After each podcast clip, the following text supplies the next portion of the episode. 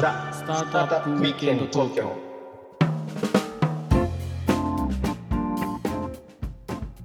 はい皆さんこんにちははい、こんにちは。ロ。ックウィステリアのフッティです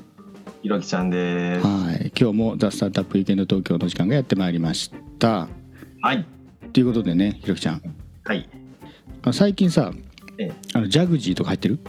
ジャグジーはね、あの、実はうちの自宅に屋上があるんですよ。おおはい、屋上にね、ジャグジーとかソファーとかがあってね、あの、もうしょっちゅう入ってますよ。一人でぼーっとしたい時とか。ああいいですね星を見なが屋らジャグジー入ってますよ。上ああいい暮らしじゃないですかいい暮らし、ラグジュアルにみんな暮らしに見えるでしょ？見える見えるね、そんなにね、高くないんで、実は。ラジャグジーつけるのって。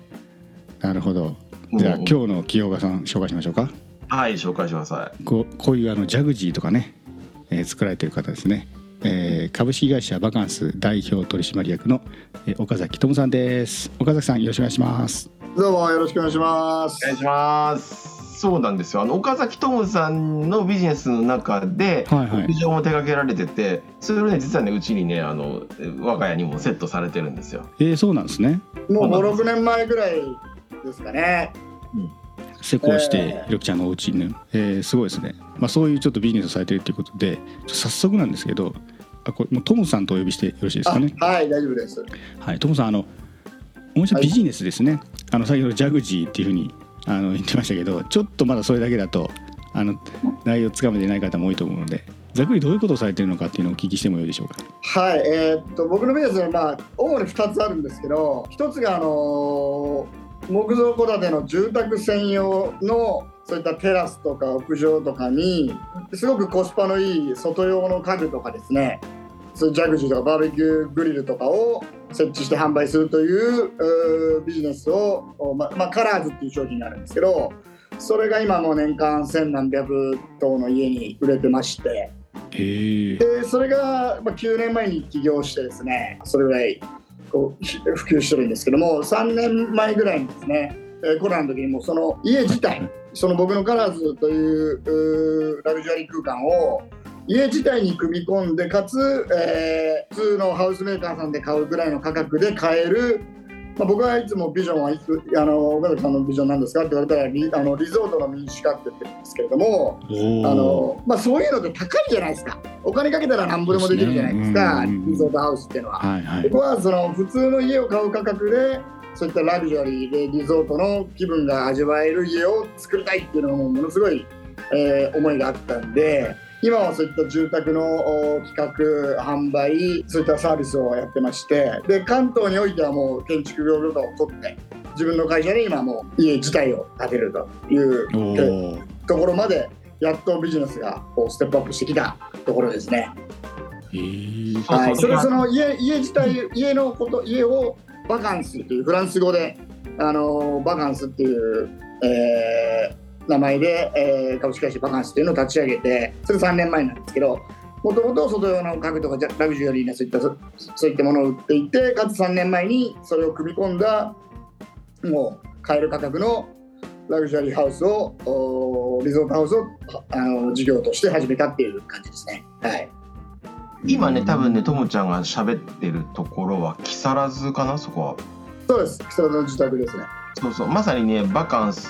そのものにこう住んでいてものすごくいいんですよ。あのでしかもねあのプライスを聞くと普通のなんかこう工務店とかで建てるような金額なのよ。聞くとね。でもね中身がもうえぐいんですよ。あの本当にお風呂があったり下手するともうサウナもつけられたりだとかもうまあうん、もうリゾートの民主化っていうか例えばフッディがさ家建てようとして、多分そのトムちゃんの今住んでるようなモデルハウスの家みたいなの建てるとすごい金額になるはず、うんそうですよねあそんな全の然ない倍ぐらいになりますね。僕の家の図面を他の会社がもし建てようとすると倍ぐらいなんですよ。でも僕らはこのリゾートハウスしかやらないんで、ものすごく合理化できてるんですね。なるほどはい普通の家もやっててリリゾートハウスもやるだとまあいろいろこうノウハウもあったり大変だから高くなっちゃう。そうです。うー。んそれしかやらないんで、もうあの非常にコスパよく作れるんですね。えー、それでひろきちゃんも、ま、あ後付けか。ひろきちゃんの場合は後付けなのひろきちゃんの場合は後付けなんですけど、はい。そのテラスの部分も競争力あるんで、はい、もともとあるもののこう屋上につけたり。うそうですね。すごいですね。なんかこういろいろ拝見してるとレオンにも紹介されてる雑誌の。あレオンさんはもう本当昔からお付き合いあってですね、えー本当にあのレオンさんの雑誌自体のコンセプトが大切なのはお金じゃなくてセンスですっていうコンセプトなんで非常にあのあのコンセプトに合うんだと思うんでよくあの記事にしてもらいますね。えーまあ、お金があってもねセンスがないとうんそうね人生うん豊かにならないからね。なんか場所とかどういうところになんか作られること多いんですか？これはですねもう本当全国どこでも売れてます今。え。ー、っていうのはやっぱり3500万円ぐらいで35坪ぐらい。坪100万ぐらいでジャグジーまで入れて建てれるんでう、んでサウナオプションつけても百何十万ぐらいなんですよ。うんうんそれってもう坪単価にしたらほとんどねないようなもんなんで、全国どこでもそのいわゆるハウスメーカーさんで建てれる予算があればえ？っていうようなものが建てれるんですごく、うんあの触れてますね。うーん。なんか多分ねそういう家ってさこうほあの普通の工務店であればちょっとそのお金持ちの人に高く売ろうっていうそういうエロいそうそうそう。心が芽生えるじゃん。でトムちゃんのすごいのはねそこを完全にこうオープンクリアにしてるところなんじゃないのかなって俺はずっと見てて思ってて屋上のとうん。のやビジネスっていうかね屋上テラスの時もそうだし今の家のバカンスの時もそうなんだけどもう完全にもう圧倒的に安い。うん、えー、コスパがいい。それ特。化したからってそんな安くできるもんなんですね。特化するとですねう、んまあ、仕入れも僕はもう圧倒的な量を仕入れてるのとやっぱりそればっかり作ると経験曲線も効いてくるんで、うん規模の経済が経験曲線とあと主要な特許をたくさん僕持ってるんですよ。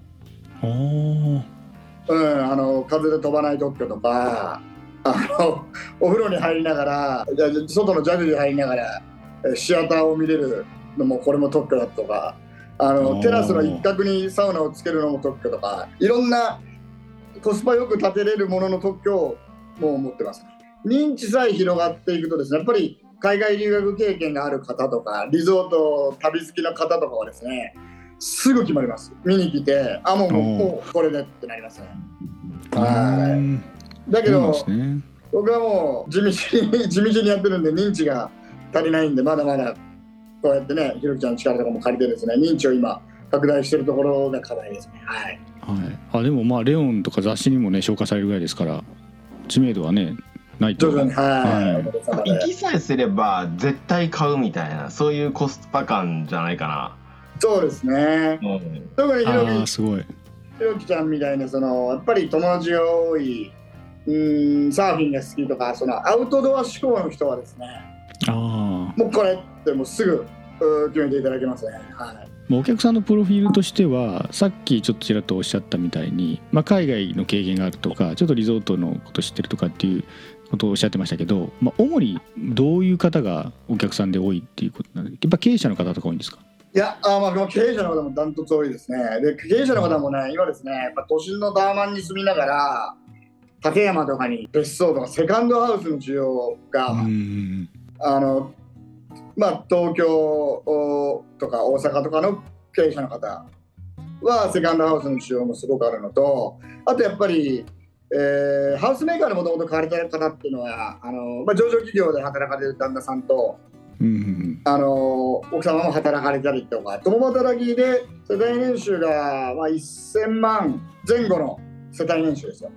ご夫婦合算で。うん。ぐらいの方が、あー買っていただけますね、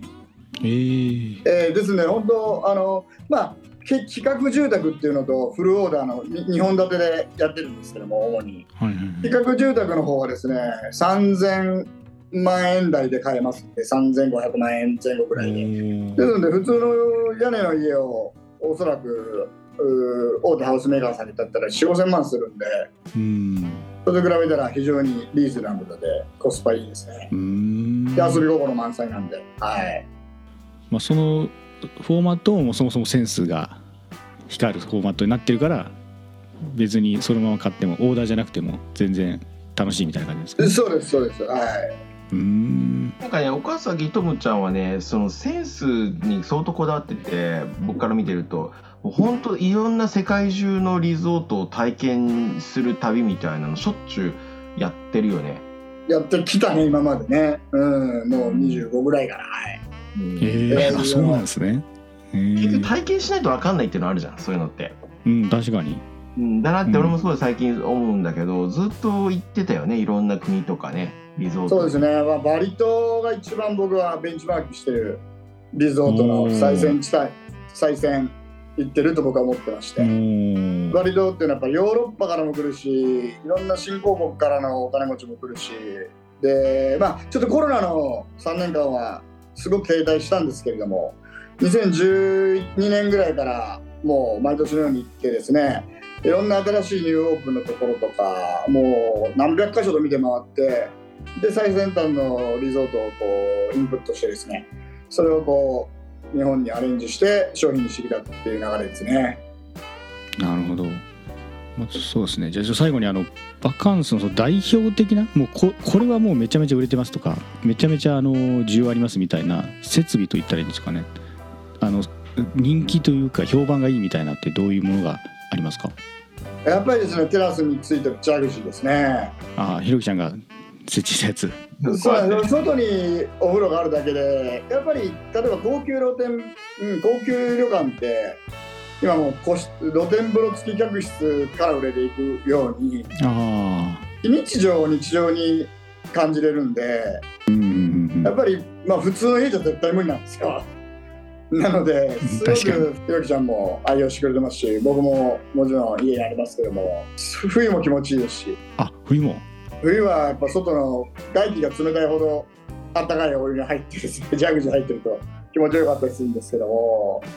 やっぱりテラスのれでストレス発散してるのかな？そうですねでテラスでやっぱ外で飯外でご飯食べるとやっぱりすごく美味しいんでもうこのテラス空間が標準でついてるしかも単なる普通のなんて言いますかねテラス空間があってあとは自分で家具買ってやってくださいじゃなくて僕らはもう家具もバーベキューグリルも